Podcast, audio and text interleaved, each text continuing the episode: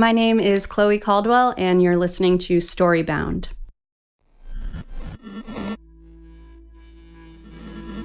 Welcome to Storybound, presented by Lit Hub Radio and the Pod Podglomerate. I'm your host, Jude Brewer.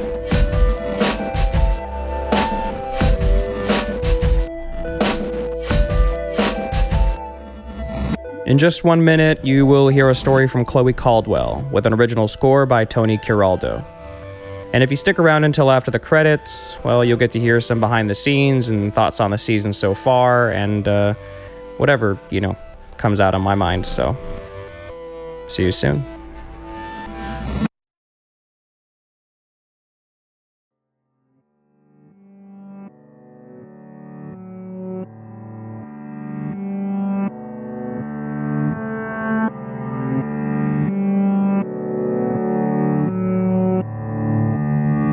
You'll be okay, my friend Eliza said when I got my period on the evening of December 15th. We were leaving for New York City that night, and I was nervous about how my cramps and mood swings would put a damper on the next day's activities, which included a big trip to the Museum of Natural History that I'd planned with my partner, Tony, and his seven year old daughter, Willa. Probably not, I responded as I packed the Advil and THC salve into my bag in Hudson. I knew how I could seem absolutely fine one moment, only to have an out of control premenstrual dysphoric disorder meltdown come on. But I was hopeful, since the PMDD episodes usually came pre bleeding, and though I had experienced some major irritability, I hadn't had what I'd call an outburst.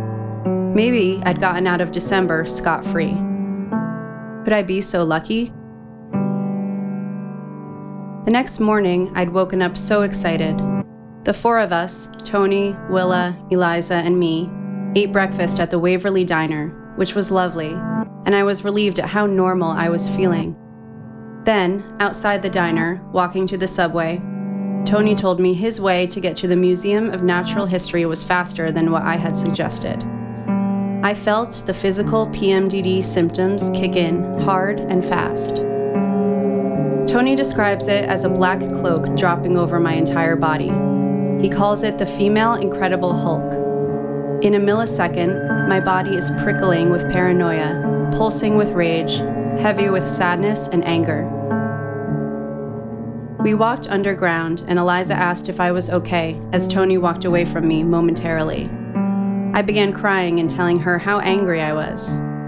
She looked concerned, her eyes so loving, and a little fearful, the same way Tony looks at me during PMDD the same way I look at myself, a way that breaks my heart. The Museum of Natural History is not the ideal venue for a PMDD episode. I already felt simultaneously disconnected from reality, while reality felt high definition, which was only exacerbated by the fossil of Tyrannosaurus rex. I couldn't trust myself or my emotions. I noticed my crumpled up ticket in the coat of my pocket my hand was in a sweaty, balled fist. It was shredded and wet.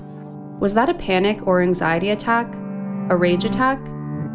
Tony tells me he knows exactly when I am in PMDD because I use the words always and never, tell him he's an asshole, and text the phrase WTF with a bunch of exclamation points and question marks. This has happened without fail every month. We now have a deal that I am not allowed to text him swear words during PMDD week even in acronym form. But FTS, fuck that shit. Just kidding. First up at the museum was the Butterfly Conservatory. I watched the metallic butterflies and could barely stand their beauty. Then we attended a 4D movie titled Dark Universe, narrated by Neil deGrasse Tyson, who Tony says should narrate the PMDD episode descriptions of my book. The description of the film is Dark Universe examines the invisible dark matter underlying galaxies that, together with dark energy, accounts for that other 95% of the universe's total energy and mass. The movie began, and there were sparkles of pink and blue falling over us. I could not retain one fact. Tony leaned over and began sternly speaking to me, because anytime he reached out, I ignored him. He started saying that he knew this was PMDD energy coming at him, that it was familiar, that he wanted to have a good day with his daughter. Was I able to have a good day? Because if not, I should go my way for the day and he should go his. As he spoke, I cried harder. I felt so guilty, so shitty, so mad at myself, and yet I could not stop. I was completely raw and enraged.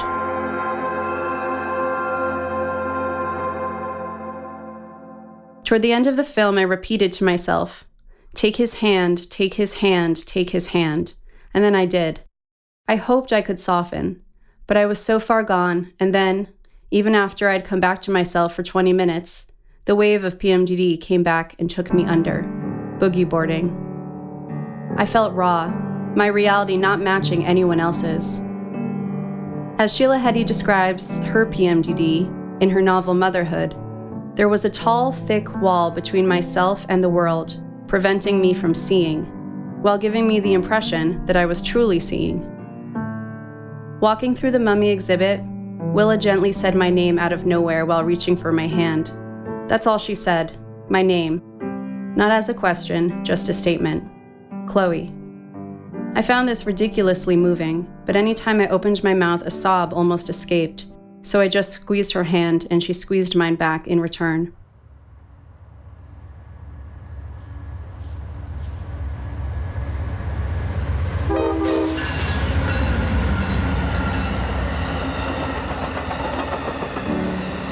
Tony and Willa did not sit with me on the Amtrak home. I sat alone by the window with Eliza across the aisle.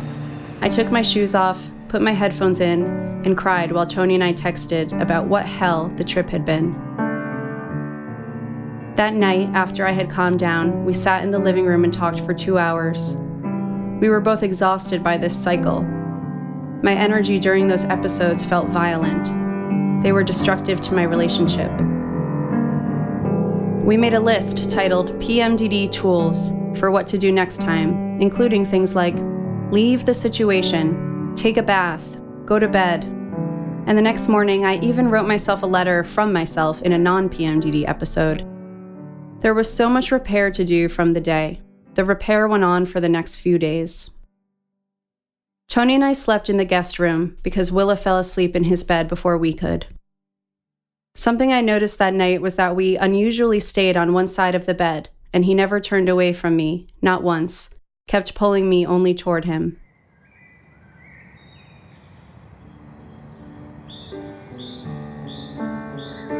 In the morning, I woke to my clear headed, grounded, relatively cheerful self. The Hormonology app resets itself for the next month, and of course, I was due to get my period on Tony's birthday, January 11th. Fuck me. He was tracking this as well on his own apps and seemed upset and apprehensive about this. It's like you're two different people, he said. I don't know which Chloe I'm going to get. I couldn't live this way anymore. My story for a long time was I don't want to be one of those people who are always trying different medications. I envisioned worst case scenarios blowing up 40 pounds seemingly overnight, bitching about side effects, addicted to the lifestyle of throwing meds at a problem. I'd wanted to figure it out on my own, or my ego did. There's a photo I recently saw online with a split screen. One side said PMS, with a photo of a woman pulling her hair out, and the other said PMDD, with a woman on the edge of a rooftop. PMDD affects 3 to 8% of women of childbearing age, and their symptoms, including insomnia, mood swings, hot flashes, depression, and severe fatigue, subside at the onset of menstruation and disappear until the next menstrual cycle. Between ovulation and menstruation, progesterone drops, and women sensitive to the hormone experience aggression, paranoia, and anxiety. At the symptomatic phase of the condition, women who suffer from PMDD are unable to function at their normal capacity. In the year 2000, the FDA approved Prozac as the only antidepressant suitable for treating PMDD.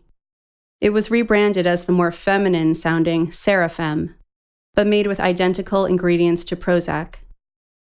When women with PMDD were given Prozac, 80% felt better after treatment. Some women take it only beginning the day they ovulate until the onset of menstruation.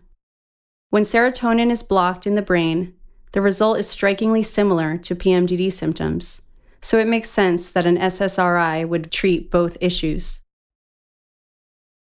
When a person first takes an SSRI, serotonin levels begin to increase over 12 to 24 hours. It is not enough to treat major depressives, but it is enough to treat women with PMS or PMDD. Clinically, women say by the time they seek medical treatment for their severe symptoms, many women are so discouraged by the lack of improvement after trying self help treatments that they don't expect the medication to work either. When their next menstrual cycle comes with none of their usual premenstrual symptoms, they report being shocked and delighted, writes Dr. Diana L. Dell in The PMDD Phenomenon. I reached out to family members, friends, and their partners, Instagram followers. I was surprised to find that more of my family and friends than I knew were on antidepressants. It is sad that my parents' generation did not have this outpouring of resources. You couldn't search the hashtag medicated and mighty and read captions by beautiful women, celebrities and non, holding their bright orange prescription bottles. My aha moment came when emailing with a family member who said she's taken Prozac for almost 20 years she explained how my grandfather had depression and how, with our genetics, it would be worth trying something. Chloe, you've tried supplements, acupuncture, yoga, meditation, talk therapy. How long do you have to continue to suffer for something genetic that you've inherited? My therapist asked.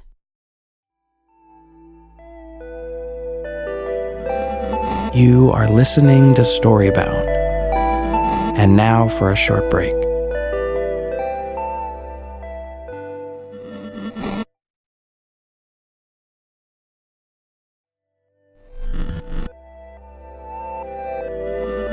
And now we return from our break.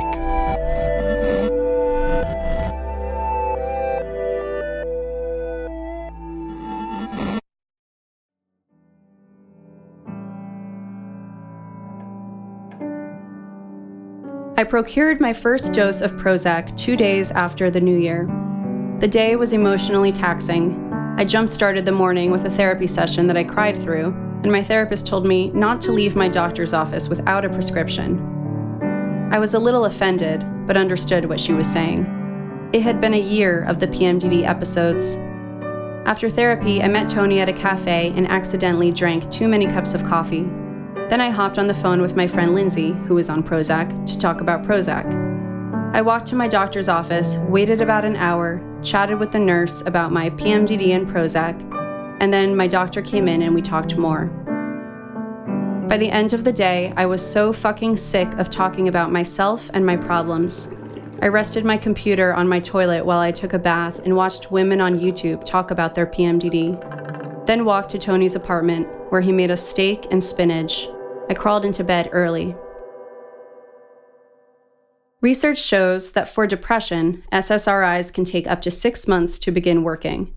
But, as noted previously, if you're taking one for proper PMDD, an IM textbook, the effects can begin within 12 hours.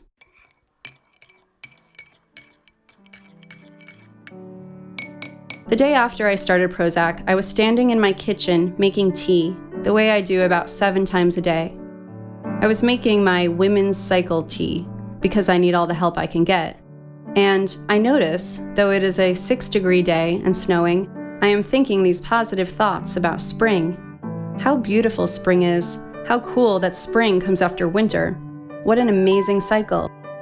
Normally, I stand in the kitchen or in front of my space heater and think about how cold it is, how much I hate the cold, how hard the cold makes everything, how terrible winter is, how difficult life is. What's the point of anything? Later that day, I noticed music was sounding even better than usual, and I was loudly singing along. Willa recently asked me what my latest essay was about. Complicated things you go through as an adult woman, problems you may have, hormones, moods, stuff like that. Oh, so it's like the opposite of light. Tony and I caught eyes. What do you mean, the opposite of light? I asked. Well, it's the opposite of what I write. What do you write? like essays about autumn, for example. Maybe I was conditioned to think antidepressants were for weaker people. It is true that on some level I probably felt superior for not being on antidepressants, even though my friends were on them, even though writers I admired were on them, even though my family members were on them. I remember my friend Lindsay once telling me, when considering it, that I seemed really functional. This made me smug. I could be a writer, a little nuts, and use drugs recreationally. Last summer, during the worst August of my life, I asked my therapist if she thought I should try medication. I don't know, she said. You're functioning pretty well. You're acknowledging everything, working on it, going to yoga. Antidepressants were for people whose problems were more serious than mine, for people who couldn't get out of bed. I see now this was both a compliment and a curse, tricking me into thinking everything was okay. But I was sick of being utterly terrified of my period. It didn't feel healthy to dread my ovulation day, knowing it was all downhill from here. I was sick of obsessively checking the Hormonology app, of having to write letters of apology for the rage and words I regret saying the moment I begin bleeding.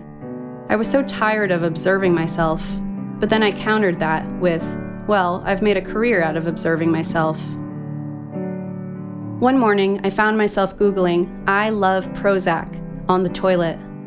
I woke up with Tony to his alarm, Here Comes the Sun, at 7:30 a.m., and we got out of bed around 8. When I woke, my mind wasn't already full. It was clear and ready for the day. Later, I caught myself skipping in the kitchen, then dancing in the living room, my acne was flaring because it was period week, also known as mean season, as coined by the boyfriend of a woman on YouTube. But it didn't make me as upset as normal. I found I was having thoughts like, oh well, it will pass. My car battery was dead, and Tony texted me, oh no, that sucks. I responded, it's okay, it will probably start when the weather warms tomorrow. It occurred to me, is this how Tony always feels? Not always, he hates that word. But is it his baseline? I had a moment of understanding how frustrating for him I must be if this is his natural state. If I could just give Tony a month where I don't have an outburst, it would be the best birthday gift I could give him. And then, a miracle. I got my period the day before his birthday, eight days into my Prozac experiment, with barely a glimmer of regular PMS.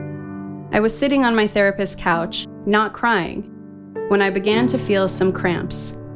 I am glad, she said, when I pulled my boots on to leave, that you are feeling more buoyant. The next day, we had a lovely morning of sleeping in and coffee, an afternoon walk through the snow at a nature conservatory, and a silly and romantic dinner out. Sure, I took a couple of Advil for cramps and had some minor irritability, but it was so minor, in fact, that I'm not even sure I had any. And after living through what feels like a nightmare on earth, I welcome any regular irritability with open as fuck arms.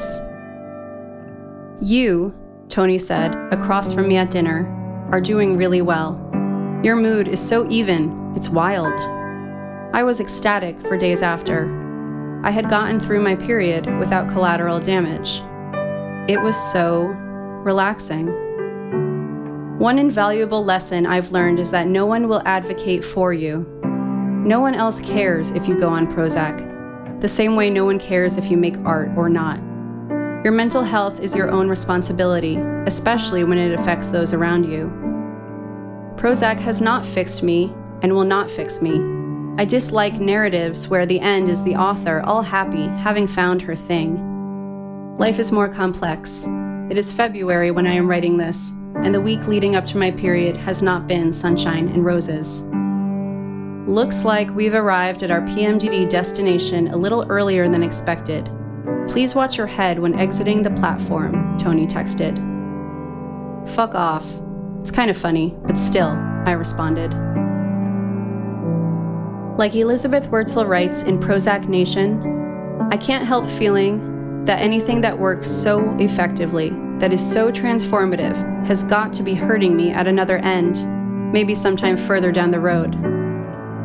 But for now, I am letting myself feel what millions before me have already felt a touch of relief. I don't feel the opposite of light anymore, and for the first time in years, I didn't experience two weeks in a 4D dark universe. I have to believe I deserve that. Hell, maybe I'll even find myself writing an essay about autumn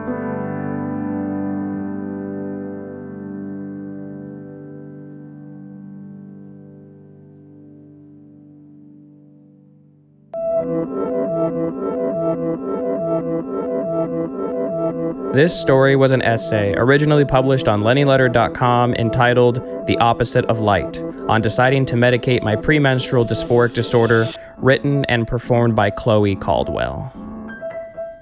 The music for this episode was composed by Tony Kieraldo. Thank you to the incredible Alyssa Dom for the recommendation, and thank you to Tim Carplus for mixing this episode. Also, please make sure you check out the original comic for this episode. The comic was drawn by Shane Milner, which is available on our Instagram and Twitter at StoryboundPod. Uh, Shane Milner is actually doing a comic for every single one of these episodes, so if you haven't gotten a chance to check them out, um, they're a very unique way to experience these episodes. Storybound is arranged, produced, and hosted by me, Jude Brewer. Our executive producers are Jeff Umbro of The Podglomerate and Justin Alvarez of LitHub. This show's theme was developed by Grain Table, and thank you to Modestus Mankus for this outro sample. You want to tell us what you think of the show? Well, you can find us on Twitter at StoryboundPod, or you can tweet at me directly at Jude Brewery. New episodes are released every Tuesday. Next week, you will hear an original story by Garth Greenwell. By Garth Greenwell. Sorry, I mis- uh, mispronounced it. I'm. Uh, Oh, it has been a long week. In fact, it's been a really long year so far. Um, I don't know if you got a chance to listen to last week's episode with Sopan Deb, but um, I dedicated that episode to my father. And uh, he's been weighing heavily on my mind lately because uh, he was really a person who was responsible for stories in my life at all you know, I actually started writing because, you know, from the ages of five to seven to about nine, my dad would write these letters to my mother. And I actually got, you know, in possession of these letters recently um, because of his passing. And I've been reading through him, uh, reading through these letters, and they're fascinating because I'm I'm realizing that him writing these letters to my mother and then my mother being instructed to read these letters aloud and say things you know referencing things that he would reference in the first five years of my life like um, certain voices he would do uh, whether it was Rocky Bullwinkle or you know Boris and Tasha, the, the Russian spies in that in that cartoon, or Rocky and Bullwinkle. He had all these little characters he would do, and it's funny because he loved doing characters and he loved performing for me, and I think to some extent that that played a factor in how I grew up. And these letters he would write me, you know, it was how I connected with true feelings. I was um, understanding that if, you know, my father, who I, you know, really adored at a young age, if he was able to transmit his feelings onto paper, then I think in some way I was kind of able to do the same. Because no one on my mother's side or my father's side, right? It's just my dad and just me. So somehow he passed along that gift, and my mother also assisted in passing along that gift by reading these letters out loud and encouraging me anytime I wrote. So, I, the reason I'm bringing this up is because this show honestly wouldn't exist without this, and I'm I'm realizing so much more how um, unconsciously you know the patterns in our lives end up playing a real role in in what we do and the choices we make. And I am incredibly grateful for this show. Uh, every week when we when we have an episode, I'm grateful for all the readers and um, you know all the writers and the musicians for this show. I think it's every episode an experiment and we hardly really know what we're doing each time you know we get the recordings and then we to some extent have to scramble and at this point we you have just reached the halfway point of season two so you know we're planning on 10 episodes and we're going to be doing a few bonus episodes you know every month afterward and you know we're already looking ahead for season three and the you know the year beyond and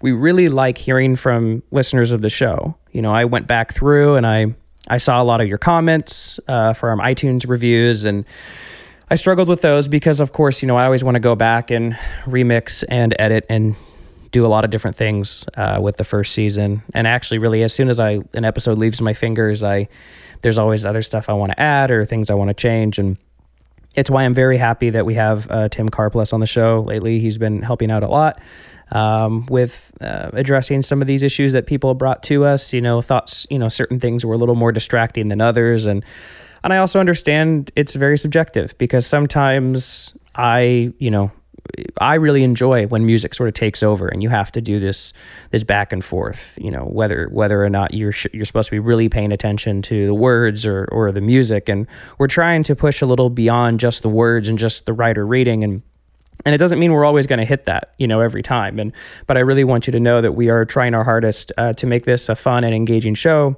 And also something that would enrich your lives you know not just something to entertain but maybe something to think about you know afterwards or to look forward to for the next week or you know a reason you know a story that you might connect with. Um, i had a couple people reach out regarding tommy orange's episode which was episode two this season and um, it was really nice to hear how his story ended up um, playing a, a, really big role in a couple of people's lives being being recommended. So thank you again for listening and just sharing the show. Um, that that means everything.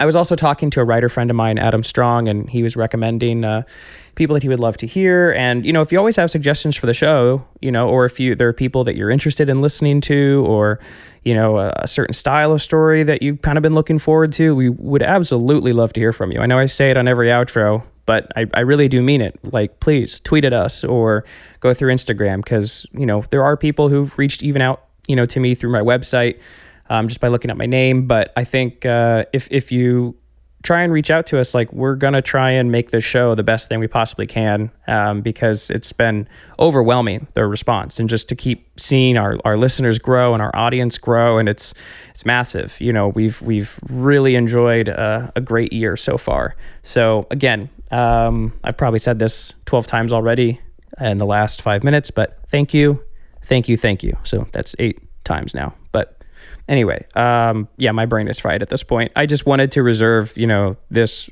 part of the show each week to maybe give a little bit more background on some of the episodes or kind of let you know how we're doing on this end. And um, it's been incredible because Stephanie Danler's episode, you know, she she all these in fact all these authors you know we didn't record them on site. You know we either we sent a micro, microphone out to them or we even recorded after the lockdown.